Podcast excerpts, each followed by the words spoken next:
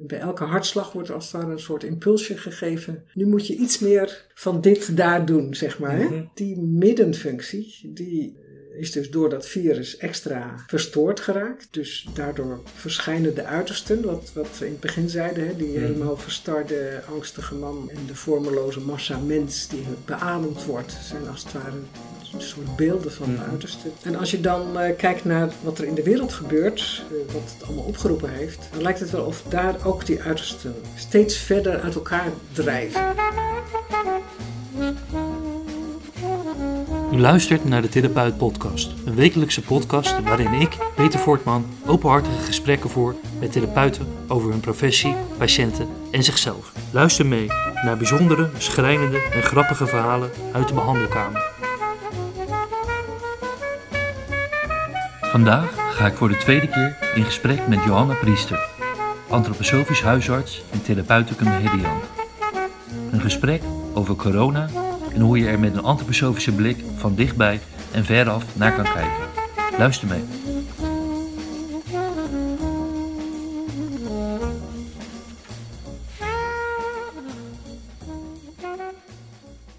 Goedemiddag, dokter Priester. Goedemiddag. Goedemiddag. Ehm, we gaan het vandaag onder andere hebben over eh, corona. Heb je, heb je veel mensen in je praktijk gezien met corona? Nou, eigenlijk niet zo. Mm, De meest eh, confronterende dingen waren tijdens de dienst op de huisartsenpost. De hele huisartsenpost was natuurlijk anders ingericht in het eh, begin van de, van de grote golf. en ik heb weliswaar niet zelf eh, heel direct hele ernstige patiënten gezien, maar wel van collega's indrukwekkende verhalen gehoord hè, over mensen Mhm. die binnengebracht werden en zich nog redelijk voelden en een uur later al eh, op de IC moesten worden opgenomen, bij wijze van spreken. Mhm. Dus ehm, ja, dat was wel indrukwekkend. Dat is de ene kant. Aan de andere kant eh, ja, was er eh, ook hier in de praktijk en in vele andere huisartspraktijken juist opvallend weinig te doen. Ja. Omdat in het begin van die lockdownperiode ja, mensen natuurlijk ook werden afge ontmoedigd om te komen. En veel mensen durfden ook niet. En, en heel veel zaken bleken zich vanzelf op te lossen. Dus we hebben een aantal weken heel weinig te doen gehad. ja. Als ik het goed begrijp, eh, waren er ook een aantal posten in eh, gebieden speciaal uitgezet voor, eh, voor mensen met corona. Dus het werd afgeraden om naar je gewone huisartsenpraktijk te gaan. En gewoon, er waren speciale posten waar men dan naartoe zou Ja, kunnen. ja, klopt. In ons geval bij de huisartsenpost Mhm. eh, is ook een aantal weken eh, overdag eh, een bemanning geweest die eh, uitsluitend eh, mensen bekeken die mogelijk eh, COVID zouden kunnen hebben. En eh, gewoon als je kijkt naar de, naar de wijk die, eh, waar, waar je in zit, heb je daar veel verhalen gehoord van, eh, van ja, families, mensen die. eh, Nee, eigenlijk niet. Ja, we, zitten natuurlijk ook niet in Brabant, dus we Nee, zitten, nee, zitten niet ja. in eh, het gebied waar het het hardste heeft toegeslagen. mhm. Er wordt he- heel veel over gepraat. Mhm. Ehm, en er zijn natuurlijk ook wel een aantal collega's die met name onder de ouderen een aantal slachtoffers, Ja. of slachtoffers, hoe moet ik dat zeggen, Ja. ziekteverschijnselen hebben gehad. en in het, eh, in het verzorgingshuis, zeg maar, eh, of de eerste lijnsopvang, waar, eh, waar vanuit deze praktijk veel naartoe gegaan wordt, Mhm. zijn eh, ook wel een aantal, is een afdeling ook geïsoleerd geweest en een aantal oude kwetsbare mensen zijn in die tijd ook overleden. Maar daar ben ik niet rechtstreeks bij betrokken Ja. geweest. Wat, wat gebeurt er eigenlijk als je, als je COVID of corona krijgt?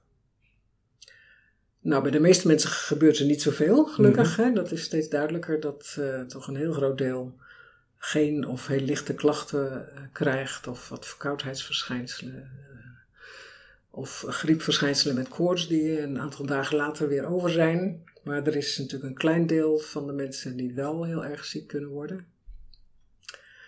En ehm, ja, wat, je, wat natuurlijk het meest opvalt is dat het vooral de longen betreft. Mhm. En wat mij het meest heeft geïntrigeerd in de begintijd was natuurlijk heel veel onduidelijk. En, en kwamen er ook steeds ook medische berichten van je moet hierop letten, je moet daarop letten.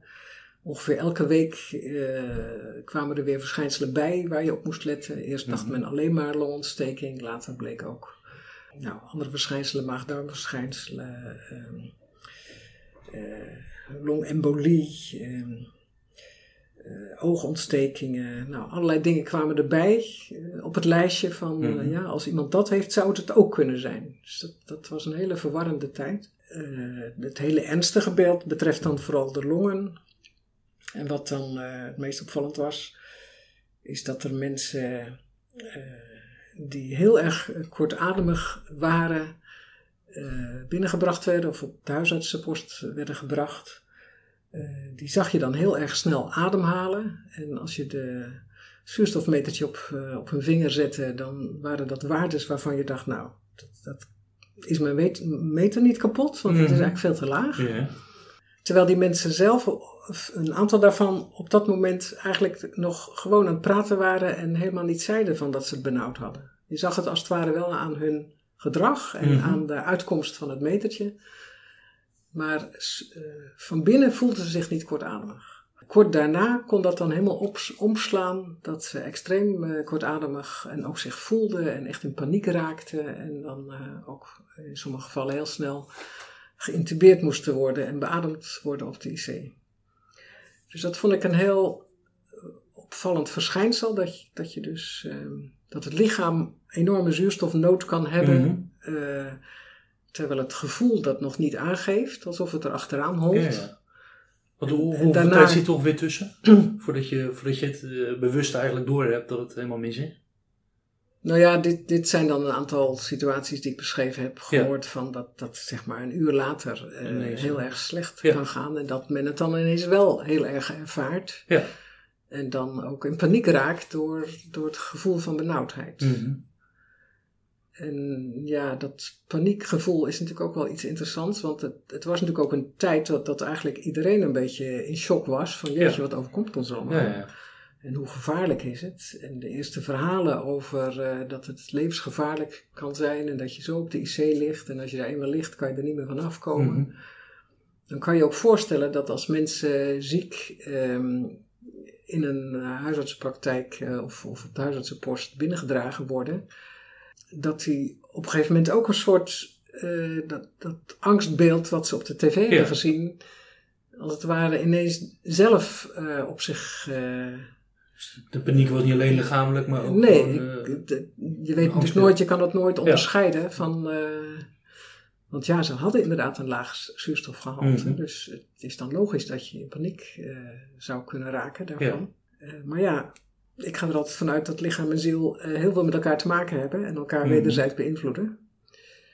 Dus het beeld van straks lig ik op de IC of ik ga dood, dat alleen al mm kan natuurlijk de ademhaling beïnvloeden. Ja. als, je, als je bang bent, dan doe je ook dit. Hè? Ja, dan, dan zet je je vast en dan, ja, dan stokt je adem in, in je keel. Mm dat zeggen we ook figuurlijk zo. Dus als je heel erg bang bent, mm ja, alle emoties trouwens, die tonen zich natuurlijk heel vaak in de adem.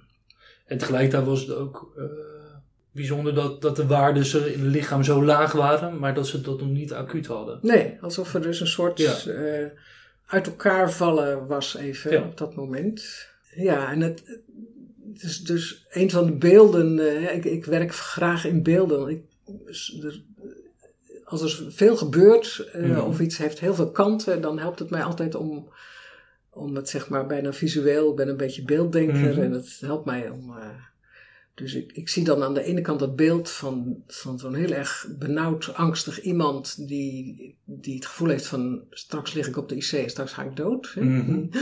Als het waar helemaal ingeademd is en, en zich samengetrokken heeft mhm. en ook een soort bewustzijnsvernauwing krijgt. En het andere beeld wat we ook van de tv kennen, uh, zijn uh, de beelden van de IC waar dan mensen liggen die beademd worden. Mhm die dan ook vaak op hun buik worden gelegd. Dat is ook zoiets aparts. Hè? Dat, uh, waarbij je dus, uh, ook als je daar aan het werk bent, bij wijze van spreken eigenlijk alleen nog maar een, een berg mensen ziet. Ja. Met eh, slangen die ergens Mhm. onder een laken verdwijnen en misschien een hand die nog ergens eh ondersteboven eh, Mhm. ligt, waar een infuus Ja. uitkomt. En, en verder zie je niks. Mhm. En je hoort niks, je hebt geen contact en je, je kan het gezicht niet zien.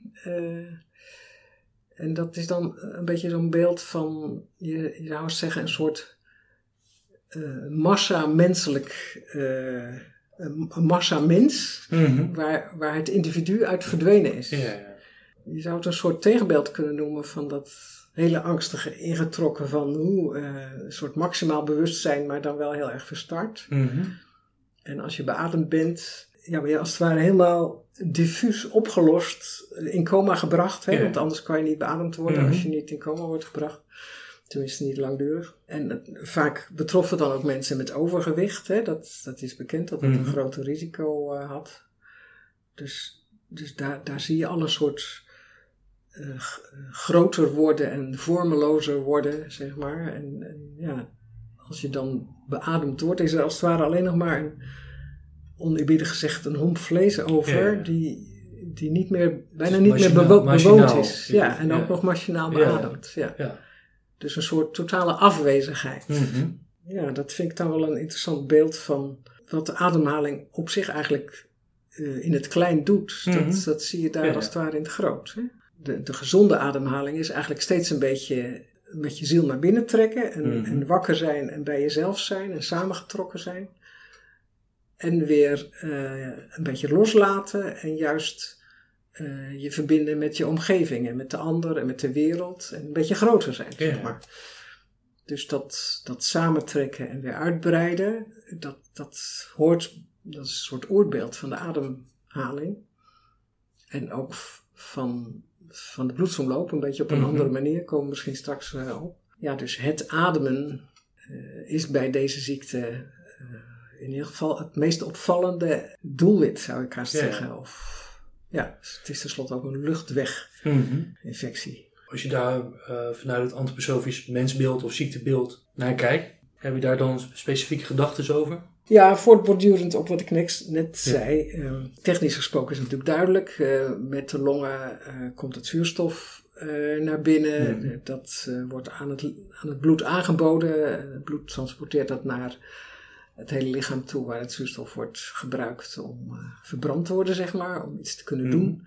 Het ingeademde lucht wordt dus wat minder zuurstofrijk en het koolzuur wordt afgegeven. En ja, dat is de, de zin, zeg maar technische zin van de Mhm. ademhaling. Maar er zit dus ook nog een, eh, ja, meer een grotere betekenis aan. Dat je, Fenomenologische. ja, dat je, wat ik net zei, dat je als je inademt jezelf eh, bij elkaar wakker wordt, als het Mhm. ware, en, en in jezelf trekt. Mhm. En als je uitademt, je verbindt met de wereld. Ja. Dus Dus in feite adem je niet alleen zuurstof in, maar je Ja. ademt ook je omgeving in. Ja. In feite zelfs de hele wereld in. Hè? Dat is het wonderlijke, dat op dit moment zijn wij via de lucht met alle andere mensen in de Mhm. wereld verbonden. ja. Nergens is een grens. Dat, Begrijp ik dat dan is toch van, eigenlijk een groot wonder. Als, je, als je inademt, dan, dan neem je de wereld tot je. En als je uitblaast, blaas je jezelf in de wereld. Dus dat je, Ja, zo dat zou je het zo... ongeveer kunnen zeggen. Ja. En nog iets verder uitgezoomd, Mhm. ehm, kan je ook kijken naar ehm, de long als orgaan ten opzichte van andere organen. Mhm. In feite is het het enige orgaan wat pas gaat werken als je geboren wordt. Oké. Als je Ja. eh, navelstreng wordt doorgeknipt en als je dus zelf moet gaan ademen. Ja. Alle andere organen zijn al eh, in de baarmoeder eh, functioneel. Die voedingsstroom, die zuurstofstroom, komt voor de geboorte natuurlijk via de navelstreng Mhm. op een hele andere manier binnen. Dat gaat niet via de longen. Dat gaat niet via de longen, nee. Die worden natuurlijk wel aangelegd, Mhm. maar die zijn nog helemaal ingeplooid, als een soort ingefrommeld zakje, zeg Mhm. maar. En eh, als het kind geboren wordt en dan door het nauwe geboortekanaal eh, wordt samengeperst Mhm. en hij komt weer tevoorschijn, dan, dan komt er dus een soort eh, drukverlichting. Ja, ja. En, en ja, dat stimuleert het kind om voor de eerste keer in te ademen. En dan ademt hij als het ware de wereld in, waar Ja, hij dan pas verschijnt. Wat mooi. Dus ja. ja, en als je overlijdt, adem je de laatste adem uit. Mhm, hè? Dus dan geef je de wereld weer terug, als het ware. En daarom wordt in de antroposofische eh, gezichtspunt ook wel eh, de long als het aardeorgaan beschouwd. Mhm.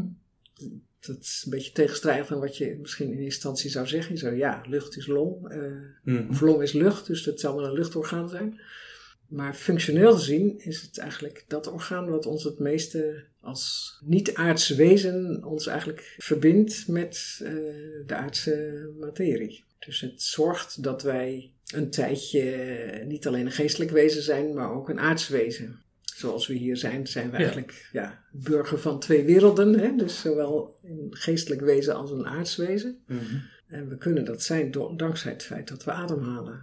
En ook dankzij het feit dat het steeds opnieuw, bij elke ademteug, eh, worden we als het ware een beetje, een beetje meer aards en een beetje meer hemels. Eh, dus zo, zo dansen we daartussen en Mhm. blijven we in beide gebieden eh, verbonden. En eh, ja, ik had laatst het beeld van, van die, zo'n heel erg benauwde patiënt, die dus niet alleen eh laag zuurstofgehalte heeft, maar ook heel snel ademt. Dat, dat werd ons dan ook meteen, eh, eh, je, je moet het aantal ademhalingen tellen. En dan, Mhm. eh, normaal is dat eh, zo eh, 15 à 20 per minuut of zo. Maar dat kan dus wel 30, 40 per minuut zijn of nog meer. Dat iemand echt Ja. heel erg snel aan het ademen is. Mhm. En eh, ja, je kent dat snelle ademhalen misschien ook wel van het zogenaamde hyperventileren. Ja. Wat mensen ook doen als ze nerveus zijn. Maar dan zie je dus dat er juist te veel lucht binnenkomt en dat de zuurstofgehalte 100% wordt. Normaal is het 98, zeg maar, bij een helemaal gezond mens. En iemand die hyperventileert krijgt dus een te hoog zuurstofgehalte. Daardoor voelt hij zich ook eh, benauwd. Dat heeft weer met koolzuur te maken. Maar deze mensen met die COVID, die ademen dus ook heel snel. Maar Mhm. hebben ondanks dat snelle ademhalen een heel lage zuurstofgehalte. Van, van soms wel onder de 85. Wat je normaal gesproken Ja. bij allerlei ziektes eh, Mhm. niet vindt. En, en ik vergelijk dat een beetje met dat hele snelle ademhalen, wat dus niet functioneel is. Dat, dat lijkt een beetje op een soort, eh, ja, je zou het haast een soort trillen kunnen noemen. Wat Mhm. dus niet er helemaal in en niet er helemaal uit. Blijft er tussenin Dus hangen. je blijft er tussenin hangen, dus je bent eigenlijk zowel de weg naar de aarde als de weg naar de hemel kwijt, Ja. noem ik het maar even. Een beetje vergelijkbaar met eh, als je oververmoeide spieren hebt, hè, dan, dan gaan, ze, gaan ze ook trillen. Mhm. En dan kan je ook niet meer goed eh, richten. Of, of je, je bent zo verzwakt dat je dingen laat vallen. En, en dan zie je dus, zo'n spier kan, kan en niet meer zijn werk doen, maar ook niet meer ontspannen. Dus niet Ja, ja. helemaal slap worden. En ehm, ja, mij kwam dat beeld zo naar boven, dat, dat hele snelle ademhalen lijkt een soort trillen van de ademhaling, waardoor je Mhm. ergens tussenin blijft hangen. En niet meer echt er bent en ook niet echt weg kan. En als je, ehm, in het vorige gesprek hebben we het even gehad over, ook over, eh, over dat ziek zijn hoort bij, bij het leven. Mhm. Nu is dit een, eh, een nieuwe ziekte, of in ieder geval een variant, op een, eh, een nieuwe variant. Mhm. Ehm, hoe, hoe, hoe kijk je daar naar? Ja, daar kan je op twee manieren naar kijken. Mhm. Dat zou ik ook allebei wel willen doen. ja. op individueel niveau en op eh, wereldlijk niveau Ja. natuurlijk. Ja, op individueel niveau. Eh, het is wel vaak opvallend als eh, dat mensen, eh, als ze een longontsteking hebben, dat dat vaak ehm, gebeurt op een moment dat er ergens een soort knoop in de biografie is. Echt ook zo van, er moet een nieuwe stap Mhm. gezet worden, er moet, moet een nieuw besluit nemen. Ik, ik zit ergens tegen aan te hikken en het lukt maar niet.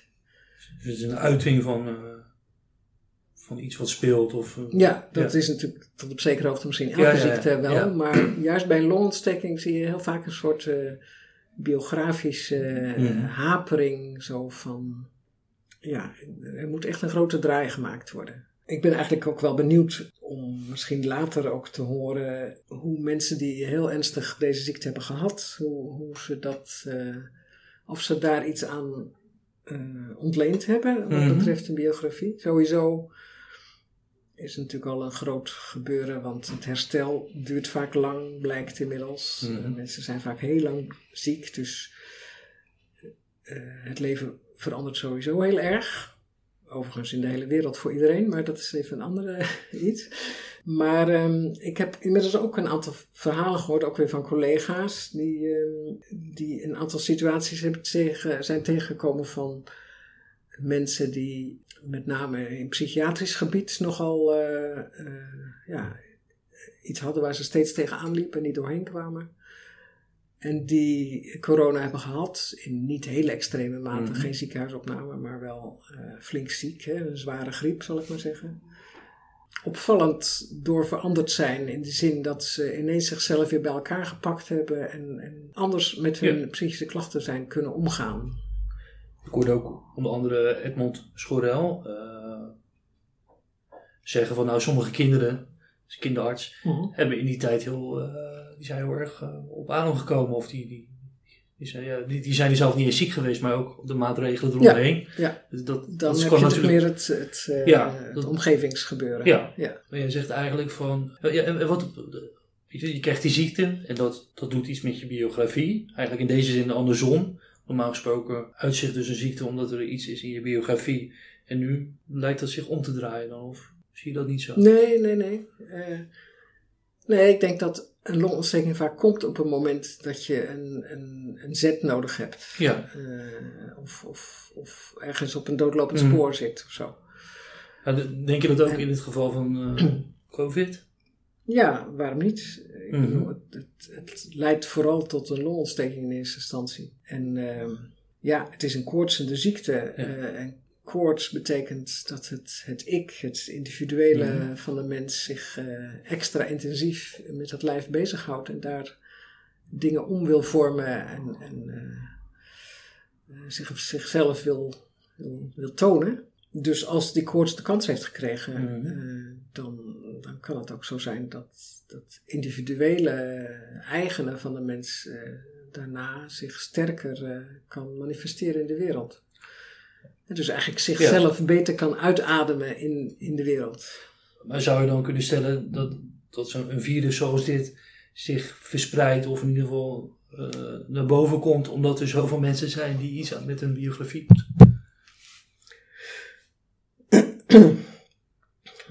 ja,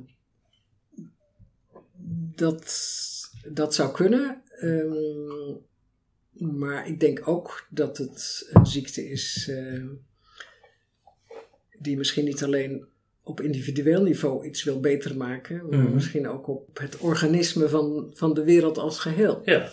ja want we zijn niet alleen individueel, maar mm -hmm. ook ook als mensheid zijn we een soort geheel die ook een ontwikkeling doormaakt. En uh, ik denk dat er allerlei tekenen zijn waaraan je kunt zien dat we uh, in onze ontwikkeling en in onze manier waarop we met de aarde omgaan, met ons lichaam, dus eigenlijk -hmm. ook omgaan, dat we op een doodlopend spoor dreigen te, te komen hè, met de klimaatcrisis en de toenemende kloof tussen arm en rijk. En, en nou, zo zijn er nog uh, heel veel grote vraagstukken uh, ja, waar we steeds, steeds meer tegen een soort grens aan het lopen waren. En ik kan me voorstellen dat, uh, dat zo'n nieuw virus een rol zou kunnen spelen in, in het veranderen daarvan, of in het wakker maken daarvan. Of, dat zou kunnen. En, is het dan... Ja, je hebt het natuurlijk over gebieden ja. waar, waar je eigenlijk alleen maar tastend en luisterend en, mm -hmm. en ja, als het ware mee kan rondlopen van zou dit een aspect ja. kunnen zijn. Ja. Het interessante van deze hele mm -hmm. toestand vind ik sowieso dat er zo ontzettend veel totaal uiteenlopende aspecten mm -hmm. uh, een rol spelen, die soms ook totaal tegenovergesteld lijken te zijn, maar die allemaal een betekenis hebben. En denk je dan dat, dat er een een, een, verhouding is tussen op individueel niveau en menselijk niveau of wereldwijd niveau. Stel dat er iets in de wereld, uh, hoe moet ik dat zeggen? Stel dat het virus of ik weet niet, uh, of, de, of, de, natuur ons iets duidelijk wil maken. Ja. Uh, worden er dan in dit geval mensen die ziek worden, worden die er gewoon opgeofferd? Of denk je van, omdat het samenhangt met bepaalde eigenschappen die mensen hebben, dat Ik denk dat het heel verschillend kan zijn. Dat, uh, ja, dus het voorgesprek hebben we, hebben het natuurlijk ook al over gehad. Van een, een ziekte kan heel veel betekenen op Mhm. individueel niveau, maar misschien ook soms wel voor de omgeving. Ja. En ik kan me ook hiervan voorstellen dat, dat in sommige gevallen van mensen die ernstig ziek zijn geworden, dat voor die persoon heel, ja, iets heel bijzonders heeft betekend wat hem in zijn persoonlijke biografie verder heeft kunnen helpen. Mhm. Maar ik denk ook dat er mensen zijn die mis- misschien juist voor het grotere geheel iets zichtbaar gemaakt Mhm. eh, hebben, onbewust of ongewild. En, en eh, Ja. misschien moet je dat zelfs als een soort offer noemen of zo. Ja. En dat onderscheid, ik denk niet dat wij gewone mensen dat kunnen maken. Dat, dat, Het, het kan dus allebei. het kan Dus allebei, denk ik. Ja, dat denk ik wel. Ja. En hoe, hoe kijk je naar de manier waarop er vanuit eh, hoe erop gereageerd wordt? Door de, zowel de overheid of door de mensen zelf en hoe we hiermee omgaan. Nou, dan wil ik misschien eerst nog even iets eh, aanvullen over ehm, de plek van eh, de ademhaling en ook de bloedsomloop Mhm. als het midden van, van de mens. Hè? Die, Ja. die eigenlijk niet alleen de beweging tussen, tussen je, de wereld en jezelf, hè? dus tussen buiten en binnen, mogelijk maakt, maar ook in het lijf, eigenlijk tussen boven en onder zou je kunnen zeggen, Mhm. of tussen dat eh, deel van het lichaam wat eh, ordent en samentrekt en bewust maakt en, en eh, naast elkaar zet. Wat eh, het zenuwzintuigstelsel eigenlijk als duidelijkste doet. En wat ook als centrum als het ware het hoofd heeft. Die, de, de bovenpool wordt het daarom ook wel genoemd. Waar je ook mee denkt. Waar je de dingen op een rijtje zet. Waar je de dingen uit het verleden ordent. Waar je ja, structuur aanbrengt. En dus een soort samenbundelende kracht. En aan de andere kant eh, dat deel van de mensen, van het lijf, wat juist altijd in beweging is, wat eh, de wereld omzet, inwendig door de, de spijsvertering, de stofwisseling, stoffen tot zich neemt en verandert en daar iets mee doet en gebruikt. Maar ook door met je handen de wereld aan te pakken en te veranderen. En door met je voeten over de wereld te lopen en verbindingen te leggen. Dus dat is eigenlijk een deel wat juist zich naar buiten uitspreidt en wat, wat verandert en wat meer toekomstgericht is. En wat dus meer met de wil te maken heeft. En beide hebben hun dreigende eenzijdigheid. Hè? De, de bovenpool, dus die, die structuurpool, die kan zo eh, samengetrokken worden dat je eigenlijk totaal verstart in één, eh, in één punt. Eh, en de, de onderpool kan zo uitdijen dat je eigenlijk in, helemaal in chaos oplost. En ehm, beide kanten kan je in allerlei aspecten terugvinden. Dus je kan het zelfs omdraaien. Overal waar je een, een samentrekkende, ordenende, eh, richtinggevende, puntachtige dynamiek zit, Mhm. eh, daar dreigt de verstarring. En overal waar je de veranderende, eh, naar buiten gericht, eh, groter wordende dynamiek ziet, daar dreigt de oplossing. en ehm, we hebben ze allebei nodig. En Mhm. het, het mooie is dat het middengebied, waar dus ademhaling en bloedsomloop de belangrijkste zichtbare representanten van zijn, die doet eigenlijk ehm, niet anders dan die twee voortdurend met elkaar in, in contact brengen en omvormen in het, in het tegendeel. En dat is eigenlijk een heel mysterieus gebeuren, want eh, ja, dan kom je dus op het, op het aspect van het ritme. En ritme is zowel een duidelijke structuur als een beweging. Dus je hebt daar zowel vorm als eh, mogelijkheid tot verandering eh, is er aanwezig. Dus die, dat, dat is dan ook het gebied wat met het voelen te maken heeft. En ehm, als je nou vraagt, want dat was de oorspronkelijke vraag, hè, wat, welke aspecten hebben er al, ook al in de buitenwereld eh, spelen er een rol? Mhm. Dan, ehm, en, en ik bedenk daarbij dat, dat die ziekte COVID vooral i- op het middengebied eh, werkt, dus op die ademhaling. En trouwens ook erg op de bloedsomloop. Hè. want Het werd steeds meer duidelijk. Ik dacht eerst het is alleen maar de long, maar later bleek dat, ehm, behalve dat de long opdreigt te lossen in een heleboel vocht, hè, dat, Dat is een beetje het beeld van dat dus de lucht verdwijnt, maar de, de long verdrinkt in zijn eigen vocht. Ehm, dus dat was is het, het oerbeeld van dit is de COVID, dat is uh, longontsteking met matglas, uh, foto's enzovoort. En later bleek dat er ook een andere kant, juist een stollend uh, iets is. Dat er dus bloedstolsels in de grote bloedvaten gingen ontstaan en dat de bloedvaten ook ontstoken raakten.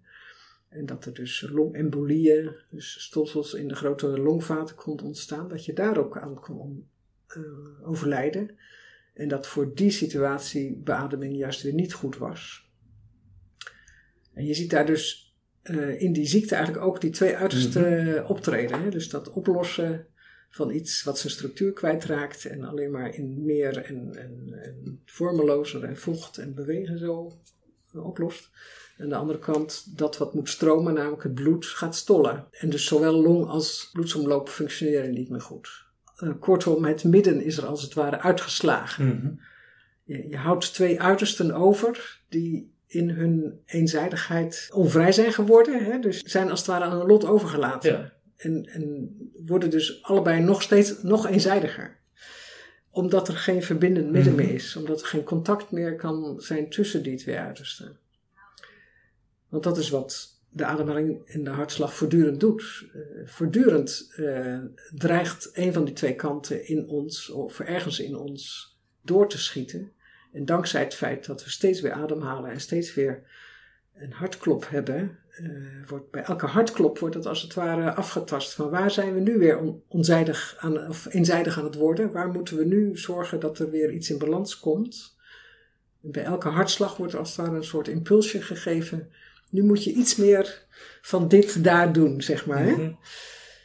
Nou, en die, die middenfunctie, die, die uh, is dus door dat virus extra uh, verstoord geraakt.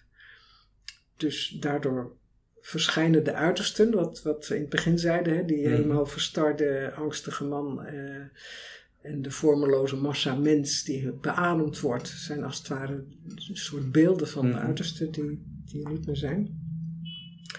En als je dan eh, kijkt naar wat er in de wereld gebeurt, nu met eh, wat het allemaal opgeroepen heeft, dan lijkt het wel of daar ook die uitersten steeds verder uit elkaar drijven.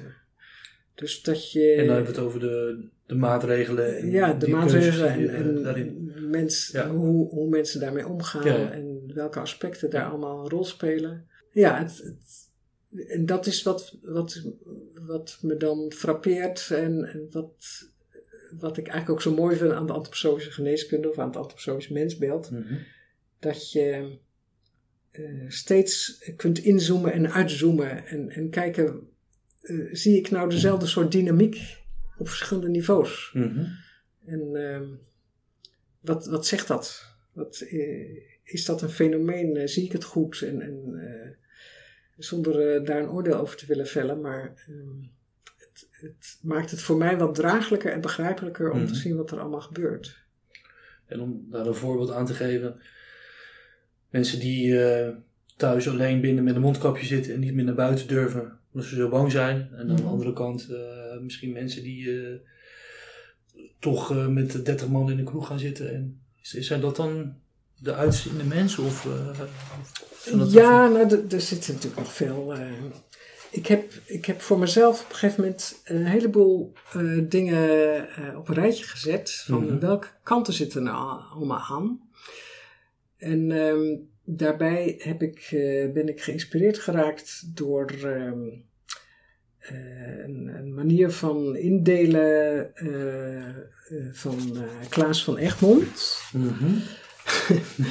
Die- Ik heb het nog niet eens uit, maar ik heb, oh, dat heet Homo Universalis. Mhm. Ehm, en dat, daar had ik toevallig een, een webinar van hem gezien en midden in de coronatijd. En dat heeft mij geholpen om alle facetten die ik zo tegenkwam, als het ware een beetje te ordenen en ook te snappen hoe het nou komt dat al die kanten er zijn eh, en dat we, dat we zo uit elkaar eh, gerukt waren. Ik weet niet of het lukt om mondeling dit uh, toe te lichten. Doe je best. maar uh, ja, um, het gaat. ik kan natuurlijk niet helemaal uitleggen hoe dit ontstaan is, mm. maar wat hij doet in navolging van Leonardo da Vinci als, als eerste, een, een hele, nou, hele geschiedenis aan vast, mm. dat moet je in het boekje maar lezen. Maar hij uh, geeft een soort ordening aan. Je kunt je een cirkel voorstellen, waarbij je aan de rand van die cirkel allerlei facetten van de mensheid of de geschiedenis of van wat er sowieso speelt mm. in het hier en nu, je kunt voorstellen. En dan orden je dat op zo'n manier dat je boven de, de, de meer. Um, spirituele, um, onzichtbare geestelijke mhm. aspecten uh, neerzet. En onder de aardse, materiële, fysieke omstandigheden. En rechts de dingen die met individuele dingen te mhm. maken hebben. En links de dingen die met gemeenschap te maken hebben. Door dat te doen um, hij, hij doet het dan zo uh, dat je daardoor als het ware een soort gang door de geschiedenis uh, krijgt. Mm -hmm. In de middeleeuwen of daarvoor uh, ja, was er nauwelijks een, een individueel bewustzijn. Hè? Iedereen deed wat hoger geplaatste en de kerk zeiden. Ja. Dus we zaten toen aan de linkerkant en aan de bovenkant, de meer spirituele kant. Er was nog een soort magisch bewustzijn. Iedereen, het goddelijk bestaan was, was evident voor iedereen. Mm -hmm. Eh, de kerk zei wat je allemaal moest doen. Eh, dus je zat als het ware in de linkerbovenhoek. Dus gemeenschap, spirituele godsdienstige, niet-materiële zaken. En op een gegeven moment kwam er steeds meer kennis en steeds meer bewustzijn. Ik mm. vat het even heel erg snel samen. Er zitten allerlei dingen tussen natuurlijk, mm. maar... en dan komt de verlichting. Mm-hmm. En dan wordt alles vanuit de ratio bepaald. En de mm-hmm. wetenschap wordt eigenlijk de nieuwe godsdienst. En het, het, het, spirituele verdwijnt een beetje. En iedereen uh, gaat zich richten op wat meetbaar en weegbaar is. Mm -hmm. Iedereen, een, de kerk wordt als het ware vervangen door de vakbond en ehm, groepsbewustzijn van, van arbeiders en, enzovoort. Um, ook het veroveren van, van de wereld, kapitalisme. dus dan komen we een beetje in de linker onderhoek. Mhm. En uh, nu zijn we ongeveer onderaan aangekomen en komt er steeds meer een uh, individueel uh, behoefte om individueel je te onderscheiden. Mm Je ziet op een gegeven moment dan ook een soort spanning ontstaan, om, omdat je eigenlijk dat oude moet afschudden om mm iets nieuws te laten ontstaan. En, en mensen toch een soort behoefte hebben om ergens bij te horen. Nou, godsdienst is het niet meer. De wetenschap um, is toch ook niet het mm. enige, want we willen ons individueel in ontwikkelen ja. en niet als groep.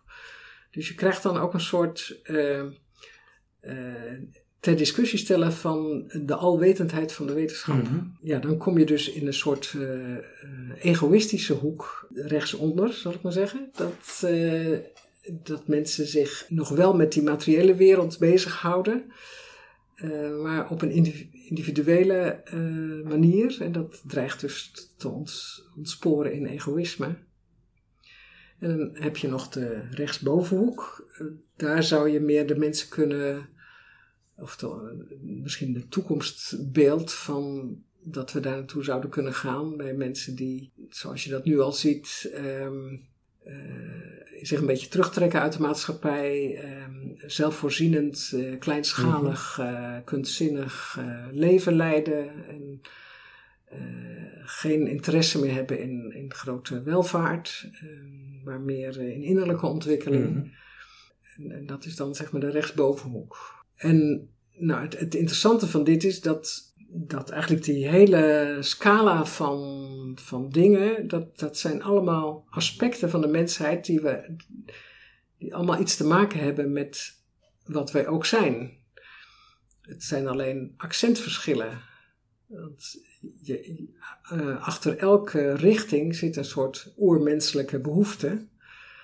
Ehm, en al die menselijke behoeftes, ja, die, die delen we eigenlijk. Uh, want een, een, mens heeft zowel behoefte aan bestaanszekerheid, een hmm. bepaald uh, inkomen bijvoorbeeld, maar heeft ook behoefte aan, aan natuurbeleving of behoefte aan ehm, ergens bijhoren. Of, en, en we zijn per persoon, maar misschien ook per, per volk en per deel van van de geschiedenis zitten we een beetje in wat meer in de ene hoek of meer in de andere hoek. Maar het zijn allemaal aspecten van het mens zijn. Uh, het unieke van misschien van deze tijd ook wel is dat, dat mensen van alle hoeken er op dit moment zijn. Dus ja, en dat is denk ik ook een opgave. Dat, dat zegt mm -hmm. die Klaas van Egmond ook. Van, je ziet dat uh, als je in één hoek um, te lang zit mm -hmm. uh, of te ver doorgaat, dan wordt het een karikatuur van zichzelf. Ja. En dan krijg je een soort uh, middelpunt vliedende kracht, mm -hmm. waardoor eigenlijk de uitersten steeds verder uit elkaar komen te liggen en elkaar helemaal niet meer uh, bereiken. En dat kan alleen maar tot desintegratie ja. leiden, eigenlijk ook van de hele wereld en de hele maatschappij. Dus je moet eigenlijk een beetje dus, tussen een paar punten. Iedereen ja, dan... je, je, moet eigenlijk altijd een beetje het geheel in, in ogenschouw mm -hmm. hebben en, en uh, naar elkaar toe proberen te bewegen. Mm -hmm. En daar zie ik dus eigenlijk die die overeenkomst met, met het midden. Hè, dat, mm -hmm. dat we nu in een tijd leven uh, van uitersten mm -hmm. en ook van uitersten in mening en van manieren van uiten. Mm -hmm. uh, ook in uitersten van welvaart. En ja, je, de, wat je ja. zegt, zo gek kun je niet bedenken of het is wel ergens op aarde te, te vinden. Ja. Hè, we, er is geen samenhang uh, in die zin meer. We kunnen alle kanten op. En dat is denk ik ook de bedoeling, mm-hmm. of de bedoeling geweest, dat we als het ware alle facetten van het mens zijn mm-hmm. uh, tegen zijn gekomen en, en uh, allerlei dingen hebben leren kennen. Maar dat als we echt als mensheid ons verder willen ontwikkelen, dan, dan moeten we zorgen dat, dat al die uitersten weer een beetje bij elkaar komen. En als je dan kijkt naar de uh, coronasituatie, zie je dan ook een, een midden? Nou, niet vanzelf, helaas. het midden is er dus niet. De, nou ja, ik, het, het, het, het moet denk ik veroverd worden. En dat zou best mm -hmm. eens uh, heel lang kunnen duren. Ik denk eerlijk gezegd, uh, dat is niet mijn unieke mening, maar ik ga even lawaai met een, ja. een kopje thee inschenken. Ik zie eerlijk gezegd aankomen dat we een lange, hele moeilijke periode tegemoet gaan. Eh, waar, waarin we steeds verder ontsporen. En, en, ja, zoals het wel vaak gaat in een crisis, je moet mm. soms eerst uh, een enorme chaos hebben voordat er echt iets ja. nieuws kan ontstaan. Dat zie je natuurlijk in het klein al als je huis gaat verbouwen. Mm -hmm. dat, dat kan niet zonder rotzooi te maken en zonder overal stof te hebben en uh, het af en toe niet meer te mm -hmm. zien zitten. Omdat je eerst moet afbreken voordat je iets nieuws kan opbouwen. En ik denk dat we nu in een hele grondige verbouwing binnen zijn gegaan en dat we nog heel lang moeten slopen voordat we echt uh, kunnen opbouwen. Maar ondertussen wel uh, die plannen voor -hmm. de, de, aanzetten en, en uh, voor het nieuwe moeten ontwikkelen. En, kan je dat concreet maken? Wat, wat, wat, wat moet er gesloopt worden? Ja, nou, wat er, er, er, er is natuurlijk al van alles aan het instorten, wat we eigenlijk niet willen weten door de maatregelen alleen al. En, uh, dat is niet om aan te zien, vind ik eerlijk gezegd. Mm-hmm. Aan de andere kant kan je ook zeggen, ja, misschien is dat wel de enige manier om er vanaf te komen. Hè? Ik bedoel, het feit dat, uh, dat hier allerlei bedrijven stilleggen mm-hmm. uh, en de winkels minder verkopen, betekent dat uh, eh, CNA minder kleding bestelt in Bangladesh. Mm. En dat er van de ene dag op de andere uh, honderdduizenden, zo niet miljoenen uh, naaisters in Bangladesh van de ene dag op de andere geen brood meer ja. hebben. En die hebben nu dus honger. Mm -hmm. Ook daar is een lockdown en die ja. kunnen dus helemaal niks. Mm -hmm. Dus er dreigt een enorme hongersnood. -hmm. Dat is al zo'n afbraakproces wat je nu ziet gebeuren. Ja, natuurlijk vraag ik me af, oké, okay, misschien je, je, daaraan wordt ook duidelijk uh, dat we heel onzorgvuldig. Want waarom moeten wij al die kleding voor een prikje hier hebben? Waarom Mhm. hebben we zoveel kleding Mhm. nodig? En, en waarom eh, laten we ze dat daar doen eh, en doen het niet zelf? En, en laten we hen daar zelf ook hun eigen kleding maken, bij wijze van spreken. Dat zijn allemaal vragen ja. die, die dan ineens heel zichtbaar worden. Die er natuurlijk altijd al Ja. waren, maar nu kunnen we er niet meer omheen dat we als aarde één geheel zijn. Mhm. En dat als wij hier iets ehm, fundamenteels veranderen, bijvoorbeeld een bedrijf ineens eh, sluiten, Mhm. dat aan de andere kant van de wereld mensen van de ene da- dag op de andere geen inkomen meer Ja. hebben. Zo, zo duidelijk was Ja. dat nog niet. Dat, dat moet eigenlijk tot de mensen doordringen, Ja. dat dat zo erg is. De, de afhankelijkheden worden nu zichtbaar. Ja, precies. En nogmaals, misschien kan het niet anders. Mhm. Ehm, hoewel ik nog steeds hoop dat het ook iets, iets geleidelijker kan, waardoor de afbraak een klein beetje gestructureerder gaan en met minder slachtoffers gepaard Mhm. zou kunnen gaan. Ehm, is er zelf dat je iets wat je, wat je graag kwijt wil?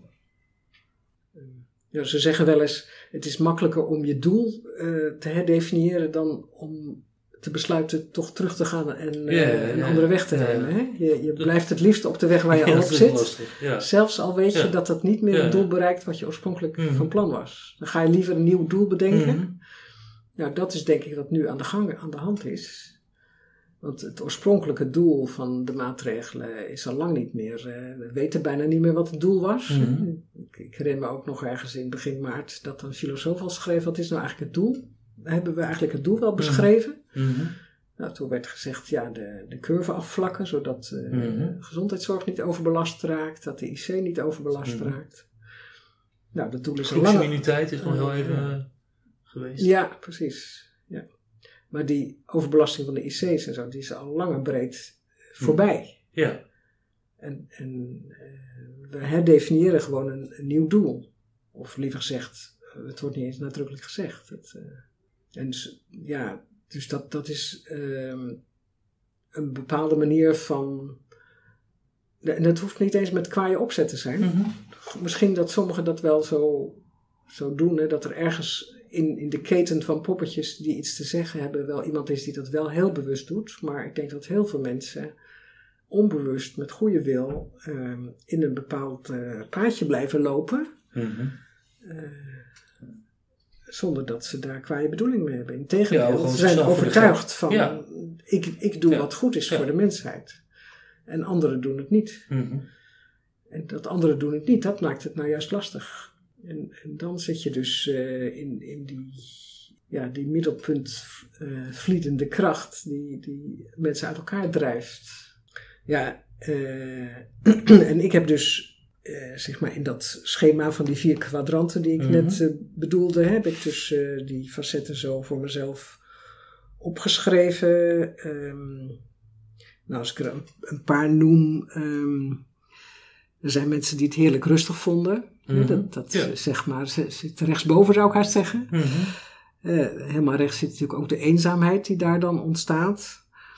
Eh, maar dan ook eh, de vraag, ja, ehm, waar is eigenlijk mijn vrijheid gebleven? Mhm. Een discussie over de burgerrechten. Mhm. Ehm, wat is eigenlijk het.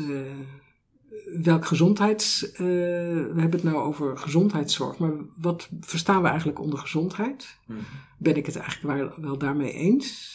Het lijkt nu alsof gezondheid betekent eh, geen COVID krijgen. Mhm.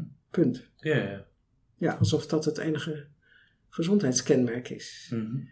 Ehm, maar gezondheid eh, bevat veel meer. Er zijn ook nieuwe definities aan over gekomen. Daar ga je vast ook nog een keer een, een verhaal over houden. Ja, dan is er het aspect van kennis. Ja, kennis, eh, het lijkt wel of kennis als het ware ter discussie staat. Hè? Want eh, wat, wat vroeger als feit werd geaccepteerd, wordt nu soms bij voorbaat al eh, ter discussie gesteld. feiten worden een feit is eigenlijk geen feit meer. Tenminste, Mhm. het wordt niet als zodanig. Mhm. Het wordt een soort mening, inderdaad. Mhm. Dat heeft weer te maken met dat we dus van links onder naar rechts eh, onder zijn geschoven. Want eh, hoezo feiten? Ja, hoezo wil jij hetzelfde feit als ik? Ik heb mijn eigen feiten, hè? dat krijg je dan. Ja, ja. Dus je krijgt ook een discussie over eh, wat is nou eigenlijk waarheid? Ja, dan heb je natuurlijk een vaccinatiediscussie, die, die heel erg met controle te maken heeft, Mhm. en, met zekerheid en met, uitsluitend met materiële zaken, zeg maar. Maar ook zoiets als eh, duurzaamheid, eh, waar we het net al over hadden, dat ja, de prachtige blauwe lucht, eh, dat is eh, niet voor niks dat we Mhm. dat nu waarnemen en dat sommige mensen heel boos worden als dan ineens de vliegtuigen weer gaan vliegen. Ja. En eh, ja, de, de- wa- wat een belangrijk aspect bij het geheel is, denk ik, angst. En die angst heeft, naar mijn idee, veel te maken met doodsangst. Mhm. En die doodsangst heeft veel te maken met het feit dat we eigenlijk, eh, dat heel veel mensen vergeten zijn, of niet meer voelen, of niet meer vertrouwen op het feit dat ze ook een geestelijk wezen zijn. Dus ja, dood, dood is dan niks meer. Mhm. Terwijl als je voelt dat je een geestelijk wezen bent, dan is dood een fase en kom je naar een andere fase en houdt het niet op. Dus eh, dat is op een zeker moment, een zekere manier ook weer het mooie van deze periode, dat mensen meer stilstaan bij wat is dood eigenlijk en hoe zie ik dat en eh, ja, kan ik daar iets over zeggen, kan ik daar met mensen over praten. Wat, eh, maar het, het niet, her, niet herkennen en dus het vergeten van het feit dat er een geestelijke wereld is, Mhm. is denk ik een heel belangrijke reden waarom er zoveel angst is en waarom mensen zo'n blikvernauwing krijgen.